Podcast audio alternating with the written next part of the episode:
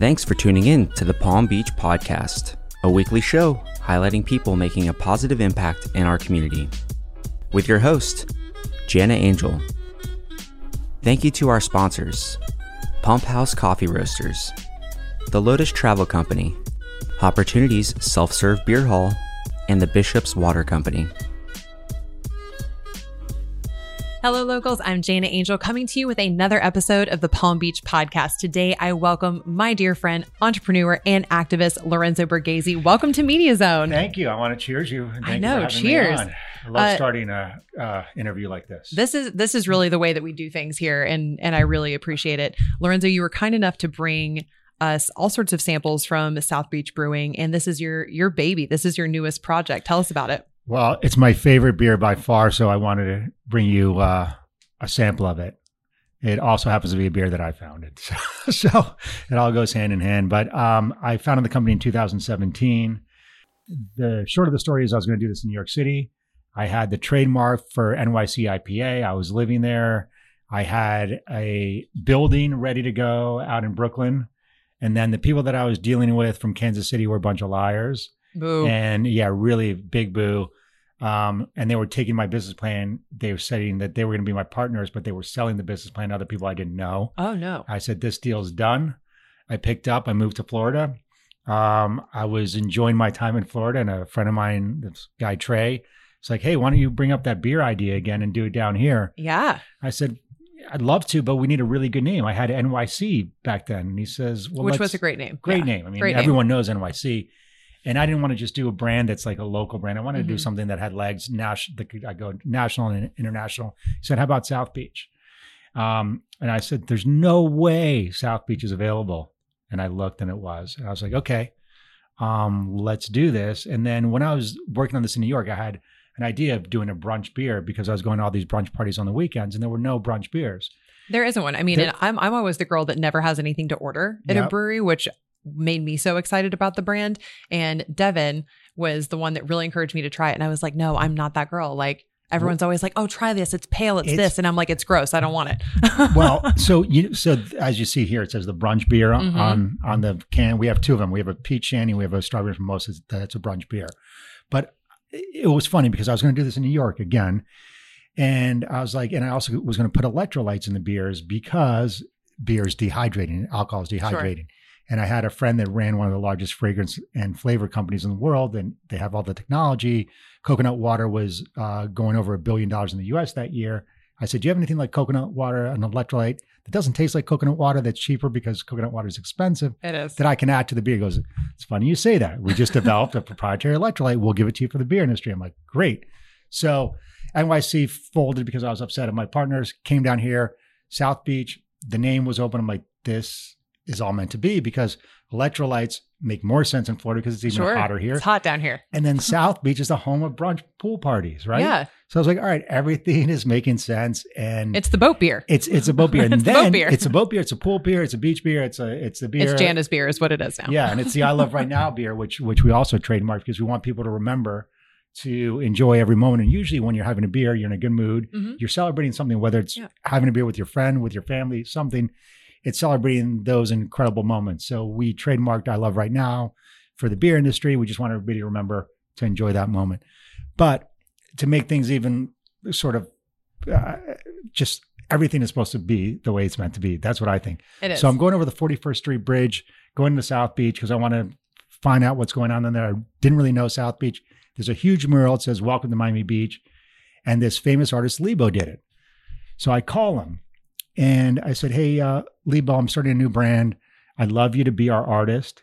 I'd love to put your art in people's hands because his art's extremely expensive, at essentially a few dollars a piece." right. Um, and he meets with me, and he happens to be a dog lover, and I'm a dog lover too. I have a, Oh I yeah. have an animal we have to. We obviously have to talk about dogs after we talk about the beers because that's another thing that we both love. Well, beers and dogs. I mean, Beers and what can be better? And some people. A lot of people. More dogs than people. Yes. Let's just go there. So, um, I have a great meeting with him, and on a handshake, we did the deal. He owns part of the company. He's he does all our branding, and then Devin, who's my business partner now, takes his artwork and then forms it into the final piece, which is the can and our tap handles. And these have really become your mascots. You know, if you've ever gotten the pleasure to meet Devin, she is, first of all, unfairly like talented and beautiful and kind of makes the rest of us just like fade into the background. But she's so creative and she really created these characters that have become a big part of the brand. And if you see South Beach Brew out in the wild, they're really creative pull handles. I mean, everything is very tactile, everything's very interactive and very unique to South Beach Brewing. Well, so what Devin does is she takes the characters that Lebo creates and adds little elements to it, and then and then you understand how how this works. It's a character, but it still has to go into a can, right? Right. So everything from how the font is is on the can to the I love right now to the the can that says uh, well the image that it says make sure to shake the can because we have real juice in there. Mm-hmm. So that's what what does. She puts it all together, and it takes a lot of time and a lot of talent. And thankfully, um, she did a really good job on it. But that's that's how the whole beer got started. I started it in October 2017, and uh, I wouldn't recommend for anybody to do what I did because it's been it's been it's we been speak really the difficult. truth here at the Palm Beach podcast. oh, I thought it was gonna be so easy. It's like, oh, I got South Beach Brewing. I'm gonna I'm gonna launch it. I got golden. I have distributors. They they distribute Budweiser. We thought Like, you won when you had the domain. I mean, Yeah, that alone, I you were like, done. it's meant to be. It's like, hey, I'm gonna buy uh, what what size yacht should I look at next? Right. You're like, where am I going to put all these piles of money? Yeah, I was like, ah, like, well, what's my next project? Right. So, yeah, it's been extremely difficult. Um, I don't even know where to start, but we have a brew pub in South Beach that we haven't open. It's been we're on year three of this place still not being open. We've had issues with everything from like really sad to start off. Our architect died. He starts coughing. Wow. Say, hey, why don't you go get that looked at? Right. Turns out he has leukemia. Two months later, um, he passes away. Really, really good guy, an Italian guy, and um, really smart guy too. Great at his job. So that was the first hiccup. Then our expediter sort of has family problems, disappears for a while, and then of course you can't forget COVID. How could we? So yeah, and then I'm getting all these emails. Hey, um, why don't you go ahead and apply for PPP funding? And in order to apply for PPP funding, you need to show loss of revenues, and you need employees. Which You're like, I, we haven't even had time to make money yet. I haven't even opened yet. Okay, so that happens. So can't get any PPP funding. Then um, the unfortunate Sunrise building collapse happens. Right, right, north Right- of my right near you just guys. horrible, horrible situation just north of, of, of us. So the city of Miami Beach does inspections. They inspect our building. Our building's not up Mhm. to code. So that's happening right now. We're we're fixing that foundation. Then our landlord decides not to pay the bank, and we get brought into a lawsuit, and they want and the bank wants to evict us because our landlord's not paying rent. I didn't even think this was possible because we're paying rent, right? right. So you think that because you're paying rent, you're safe. No, you're not safe. If your landlord doesn't pay the bank, the bank can foreclose on the property and take it over. So every penny we've put into the property is gone. it's just- basically evaporated. it's evaporated. So then so, I so how does that make you feel? I mean, you as an entrepreneur, like you have had so many different things that really challenged you. Like, what is it that makes you still want to like get up and say, like, I'm selling more summer shandy today. Like, we're making this happen. Hmm. I'm going to enjoy right now, and I'm going to conquer right I now. enjoy right now. Um, I like the way the beer tastes. Hold on a second. Oh, He's like, I drink a lot of these. That's I how I deal with the city. I love it. Um, what makes me go on? I, I say this: it's starting a company is like having a, a, a child. I don't have any children, but this is this is like my child. we have dog babies. yeah, we have dog babies, and Yeah. you, and there's there's problems along the way. Mhm. There's nothing perfect. The child, you know, gets into trouble, and it's like bringing up a child where you know there's going to be complications. You don't expect this much complications, and I've only just started. I gave you like one one hundredth of the issues I've had, but um, um, when I see the product in people's hands, when I go to a bar, or you know, I've seen it at Hard Rock Stadium, I've seen it at at uh, MIA Airport, I've seen it all over the place, and then we get emails. We love your beer, like thank you so much. That's what makes me keep going. And then when we go to these beer festivals, which you can really gauge how popular beer is, we have lines, and people come up like, "Oh, you guys are the best. Thanks for making this." So that makes me go on. Plus, I hate quitting. And um, people are like, why don't you just pull out of that space in South Beach? I'm like, I'm not, Right. I'm not pulling out. You have I'm no idea. out. I actually called the the, the bank, and uh, I was speaking to their attorney, the bank's attorney. I said, "You want a fight on your hands? You know what I'm going to do to you guys? I'm going to go on your front doorstep. I'm going to be there every day with a camera. I'm going to tell everybody how you say you're helping businesses, you're destroying businesses. In the restaurant industry, I've been up to date paying rent and you want to kick me out? I'm like, this isn't going to go well. I'm going to make sure you're going to lose a ton of customers because I'm furious. And I'm going to teach people the law that they they need to protect themselves because it's it's absolutely amazing that the landlord really controls your property. Right. And So, controls your future of your whole your- company. So you can put this the tenant improvements, all this money into a building, and which we did. You know, put it. We're looking at a close to half a million dollars in this space that they all that the bank all of a sudden can take over and own. I Wow. said it's it's not right. I said at least give me. Oh, then I said at least give me the, the ability to, to buy the property if something happens.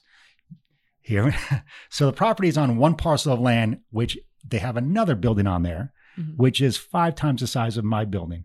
So I cannot legally, the bank won't legally let me buy my building in that parcel because it's part of another parcel that they own. I have to buy together.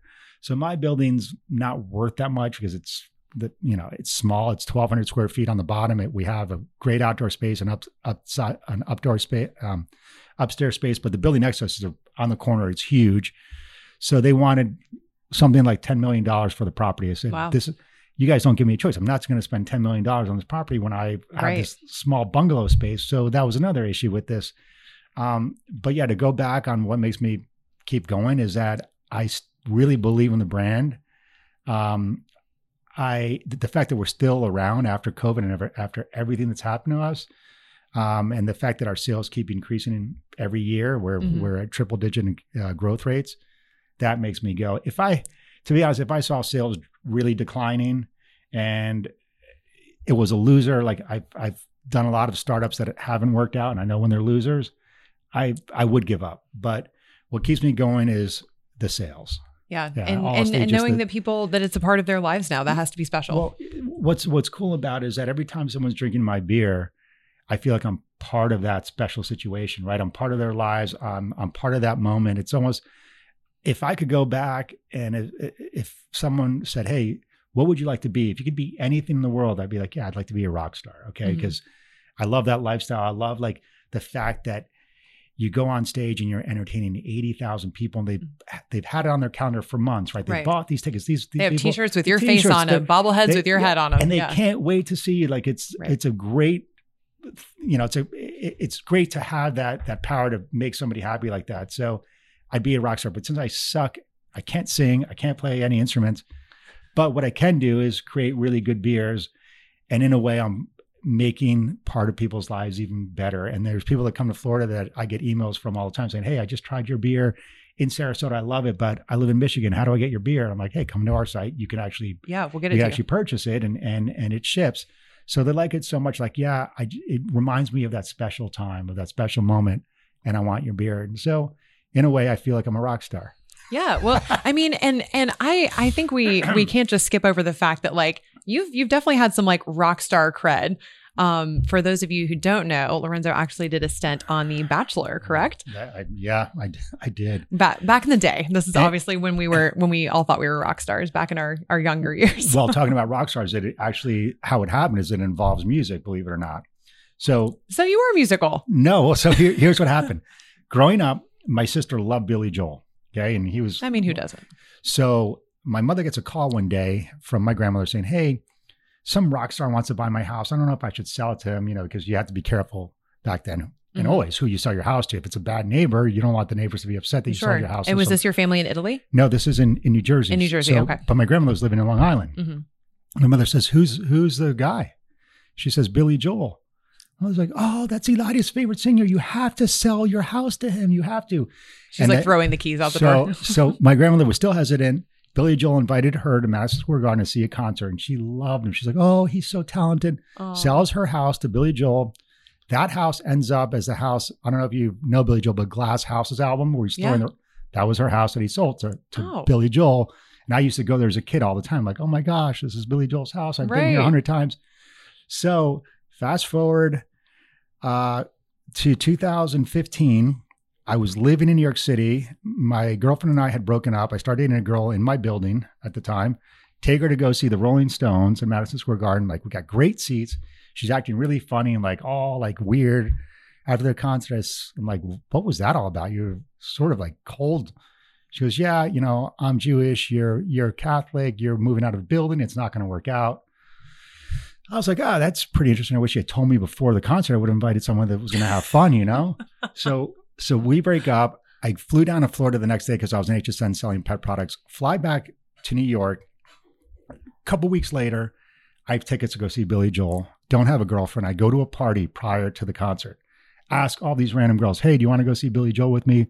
They all say no. Like, what? Like, Man, and, yeah, it was. you would it- think that'd be a you think they'd a be really, landslide, yeah, but they're like, I don't know you, like whatever. And so I asked some of my guy friends, and they're like, Yeah, you and me going to see the Piano Man? No, I don't think so. So I was like, All right, how romantic. yeah. So I said, Well, I'm going to go.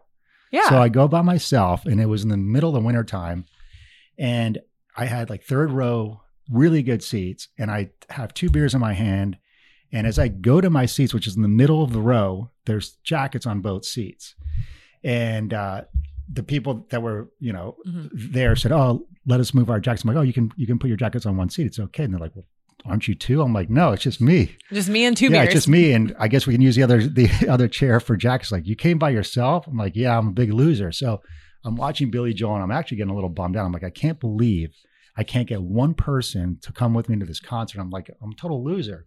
So I said, if anything comes my way, I'm going to do something about it. And sure enough, a week later, my uncle calls me, says, "Hey, um, I know Brooke Carson. She's at ABC. She really, you know, is the one in, in charge of the Bachelor Show. Can I can I put your name down?" And this was again 2000. well, No, I guess 2006. I didn't know they were still doing that show. And I said, "Yeah, sure, whatever. Put my name down." right. And sure enough, I get a call and blah blah blah, and then I become the Bachelor. But it all happened I like how he says that so casually. He's like, "Yeah, so I got a call and I became the Bachelor." well, yeah, like, well, was- but but it all happened like the Billy Joel thing, man. Because I was at that concert, and I was really bummed out, and I'm like, if it if it hadn't been, well, no, and it started with the Rolling Stones when she was Mhm. like really awful to me at that concert. I was excited to see, and then and then the Billy Joel thing. I'm like, that's it. I've had it. Whatever comes my way, I'm taking. I'm going to do it. Yeah. Whatever opportunity comes, because I, I would have never done the show. I'm like telling you, I would have never done it. So when I when I meet Billy Joel one day, I'm going to tell him the whole story about this. I'm like, you're the, you're responsible for putting me through hell. well, I guess you, I guess you know where he No. lives. You could always just show back up at Well, no, Grandma's he's, house. he's he sold that house. I, I know where he, I still know where, he's, where he lives, but he sold that house, and I think he gave it to his ex. I think he gave it to his ex wife, and uh, I don't know if she's still in there. But I remember going back to the house. He had put a gate up, and then we still knew the person that took care of the lawn. So so the guy let us in. Um, who was mowing lawn and stuff, and he had turned the front lawn into a putting green, which my grandmother didn't like. She's like, Oh, I no. can't believe what, and he put up a fence. I can't believe what he did. She's like, my Oh, yard. yeah, but it was, you know, I, I, he's also Billy Joel, so she didn't understand that. That he Right. some privacy. Yeah, that's fair enough. yeah. So we got to cover we got to cover entrepreneur, Mhm. we got to cover, you know, budding budding artist or at least artistic fan. Um, but we have to talk about your activism because I would be remiss if we didn't get to talk about our fur babies and our love for just all things uh, dogs, cats, animals. Um, you're so involved with multiple different animal organizations, but you also have one of your own, and you also have a great history of, of custom pet products that your family launched and created. Can you kind of give us an insight into your your your furry future here? yeah. Um, I always wanted a dog, and growing up, we had dogs in, in my family, but I never had my own dog. And I also believe in fate and, and things like this. And Mhm. when I was 21, my girlfriend at the time says, "What do you want for your birthday?" I said, "I either want to go to Great Adventure, which is an amusement park, or I want a female black lab puppy." You sound like Chris. Do I? You sound just like Chris. Wow. He's like, I want to go to a theme park or well, I love that. I love that stuff. So, um, she calls me like two days later. My my uh, birthday's in June, so she was working as an intern at at Chemical, which is now Chase Bank in New York Mhm. City. She's like, "Hey, my sister um, Cameron, and she, my girlfriend at the time lived in Greenwich, Connecticut, was walking on the avenue, and there was a woman on the corner selling black lab puppies, like out of a box." oh, And Cameron didn't know I wanted a dog, but um, so Hayden, who I was in at the time, says I. So Cameron called me and said, "Do you know anybody that wants black lab puppies?" And I said, "Yeah, Lorenzo does." And I said, Hayden, did Cameron get this woman's number? She's like, "Yes."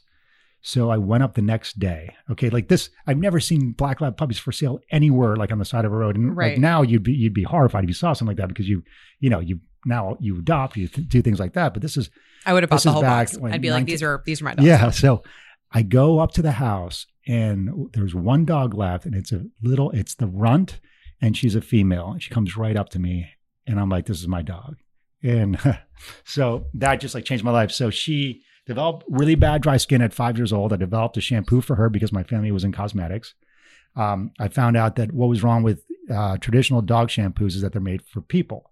We have very different skin than a dog does. Right, of course. Hence why vets tell you don't bathe your dog too often because the stuff in Especially it- especially labs. especially like, like, they, yeah. they get really dry skin. So I Mhm. developed what I believe was the first sodium lauryl sulfate free shampoo in the market. This is 2001. And I did this just by going to the library and doing all the research and then talking to the chemist in, in Italy that were doing products for my family because my family's in the mm-hmm. cosmetic industry.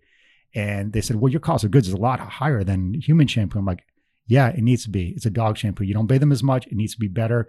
They have actually, uh, their skin is about three times thinner than human skin. It's also more delicate. Wow. Um, so they understood all that. And so the, the sodium lauryl sulfate, which is the foaming agents, I pulled out.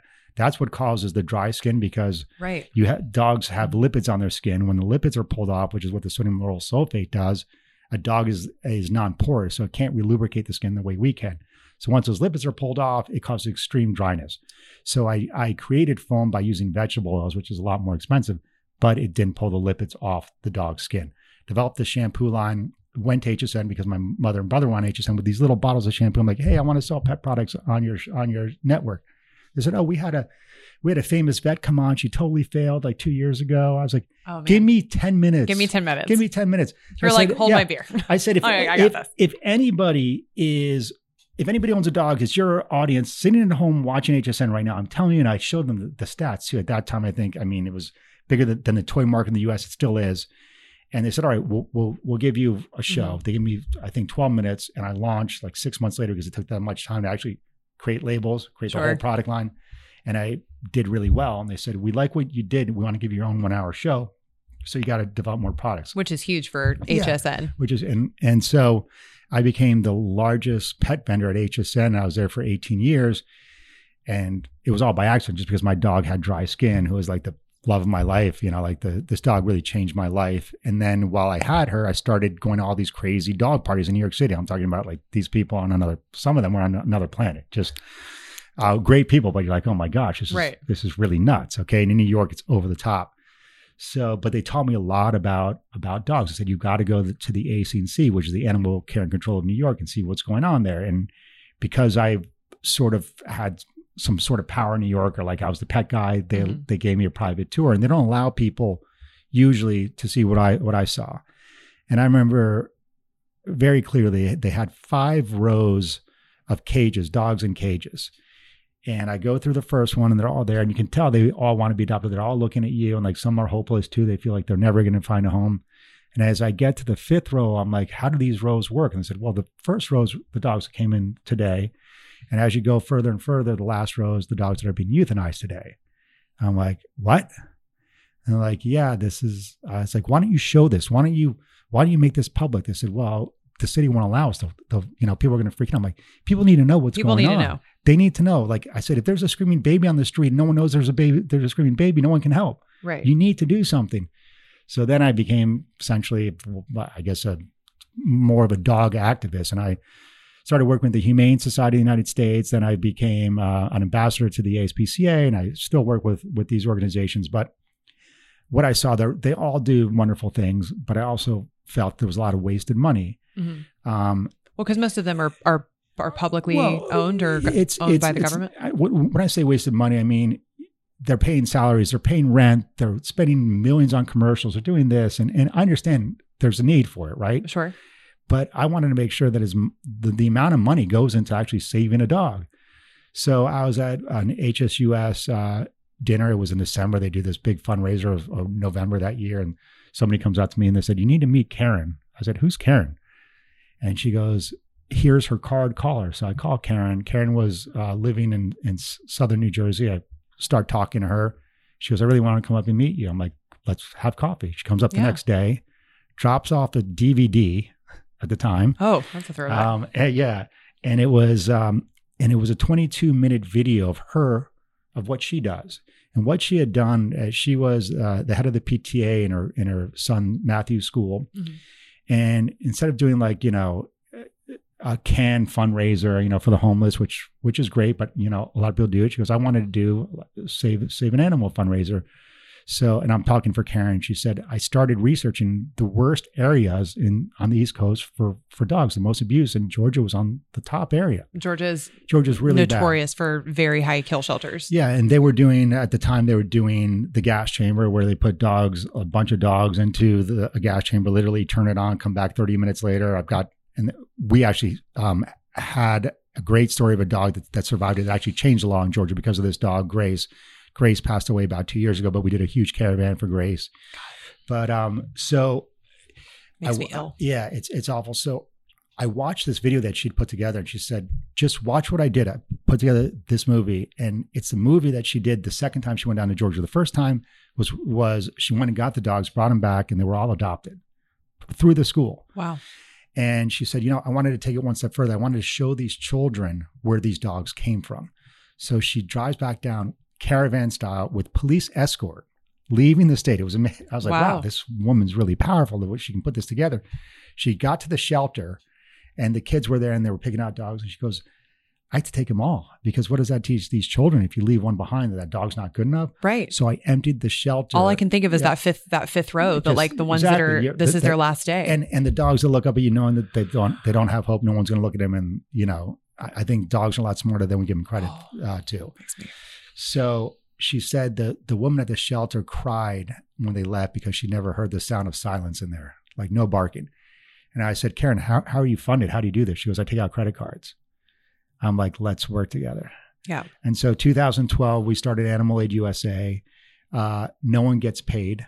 So everyone does it as a volunteer. 100% of what is donated goes to saving a dog's life. For example the large organizations their fee to save a dog's $500 ours is 50 so and we spay neuter we do it all we transport them um, and to date we started in 2012 we saved over 36000 dogs so that's animal aid usa Go you. Yeah. That is phenomenal. dogs and beers dogs and so beers. I mean, cheers cheers, cheers to dogs and Yeah, beers. cheers, dogs and beers. I don't think that could have been a, a better a better episode, Lorenzo. yeah Well, thank you so much for for joining us. Thank you for everything you do, not only for us to enjoy our right now moments, but us to enjoy our right now moments with with our amazing furry friends. Yeah, and for those that uh, don't like gluten, our beers are GMO and gluten free. The, Yes. the strawberry orange mimosa, the peach shandy, and the sea breeze are gluten and GMO free. Our IPA is not, but they're all wonderful. They're they are they are all great. And coming from the girl who can crush a mimosa but can't drink a beer, I'm this is this is something that's so needed and so special. And I love that it's local and it's phenomenal. And we can't wait to see what you guys do next. Where can we keep up with you? Well, um, you can go to South Beach, southbeachbrew.com. You can follow me on Instagram. Uh, southbeachbrew.com is also on Instagram and just Lorenzo Borghese on Facebook and Instagram and all over West Palm Beach and look for the bird tap handles all at the bars. And we also use uh, real juices and electrolytes.